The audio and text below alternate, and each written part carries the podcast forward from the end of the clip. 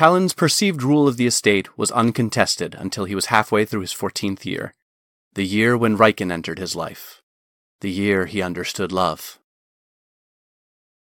Riken was no one of consequence. He was the second son born to a minor metalworking merchant in Arnador, who then apprenticed him to an artisan blacksmith named Mikal to better learn the properties of metalcraft. Riken accompanied Mikal that day to the Corvermain compound to help with the horses and carry the crates of goods Toman had ordered fabricated. While the Corvermain estate employed a personal blacksmith at the estate, their smith had developed a rot in his joints that had slowly eroded the quality and quantity of his work. A quick inspection of Mikal's goods and an exchange of coins was all it took for the Corvermain's old blacksmith to be sent on his way, and Mikal to become the new household smith, along with Riken as his apprentice. Talon heard the news of new subjects in his kingdom that same morning, and set it upon himself to make his best impression. That, and to make sure they knew who was really in charge, when not following his father's orders, of course.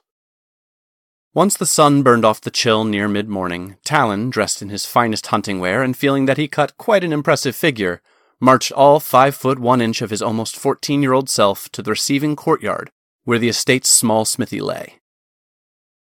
As he turned the corner, Talon felt he had been struck in the head by a hammer and became paralyzed in his tracks.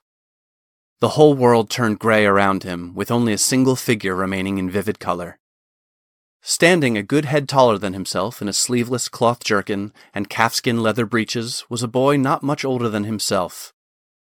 Raven black hair dagger cut into short, thick locks, as was the custom for smiths, shining like polished obsidian in the early morning light. Gray eyes the color of the thunderheads that brought rain and lightning on summer afternoons. Broad yet delicate features accented by long dark eyelashes and full lips smiling even while doing the menial task at hand. Bare arms and shoulders flexed with the beginnings of the powerful corded muscle that smiths were renowned for, but not yet the bulky, swollen mass they would undoubtedly become. Lean and lithe and so full of life stood Riken. There had never been another person even close to Talon's age on the estate in the entirety of his life, much less a boy. Talon had, of course, seen other children, but always from afar, and was certainly never permitted to interact with them. Now here was this boy like some character from the historical fictions his tutor made him read. He seemed much closer to being a man than Talon was, even though they were practically the same age. A self consciousness overcame Talon. He had never felt more silly or more childish or more like a child in his privileged life. His clothes suddenly seemed like a jester suit, his body weak and frail, and even his wild, beautiful hair that he was so proud of just seemed like a frivolous ornament. Talon wanted to run and hide before this boy could see him, but it was too late. Riken was already looking up from his task of gathering oak splits to feed the forge. Riken spotted Talon immediately. Talon felt the boy's eyes traveling over him and feared whatever assessments he might have made of him. Well, don't just stand there. Grab as many splits as you can carry and help me get this forge lit before Mikal gets here. The boy's voice carried a tone of conspiracy and intrigue, like this was some forbidden favor and a secret mission he was assigning.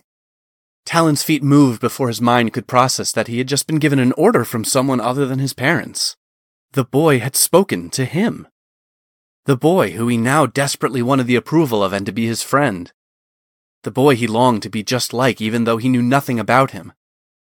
This breathtaking boy had said words to him and wanted him to help with this critical task. Talon ran over, grabbed two of the smaller splits of oak, one more than he probably should have carried, and trundled into the smithy behind the raven haired boy. Just put the wood over there with the rest while I get this fire lit. Hearing no verbal response but seeing Talon following directions, Riken continued as he hunched over, looking deep into the firebox under the forge. I see you know the trick is feeding the fire with the smaller pieces first, so those you brought are perfect. Talon beamed, he couldn't remember when he felt more satisfaction from a compliment, even though he knew the boy probably recognized Talon had no idea how to light a fire in a hearth, much less a forge.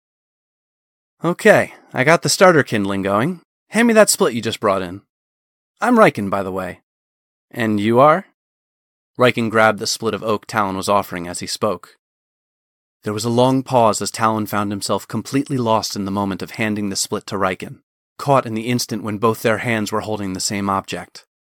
Then, realizing the awkward silence, Talon finally found his voice. Talon. I'm Talon Corvermain, heir to Tommen and Veronic Corvermain. Talon cringed inwardly at his automatic recital of name and title. Before, his title always made him feel bigger, but now in front of Riken, in this smithy, it made him feel small.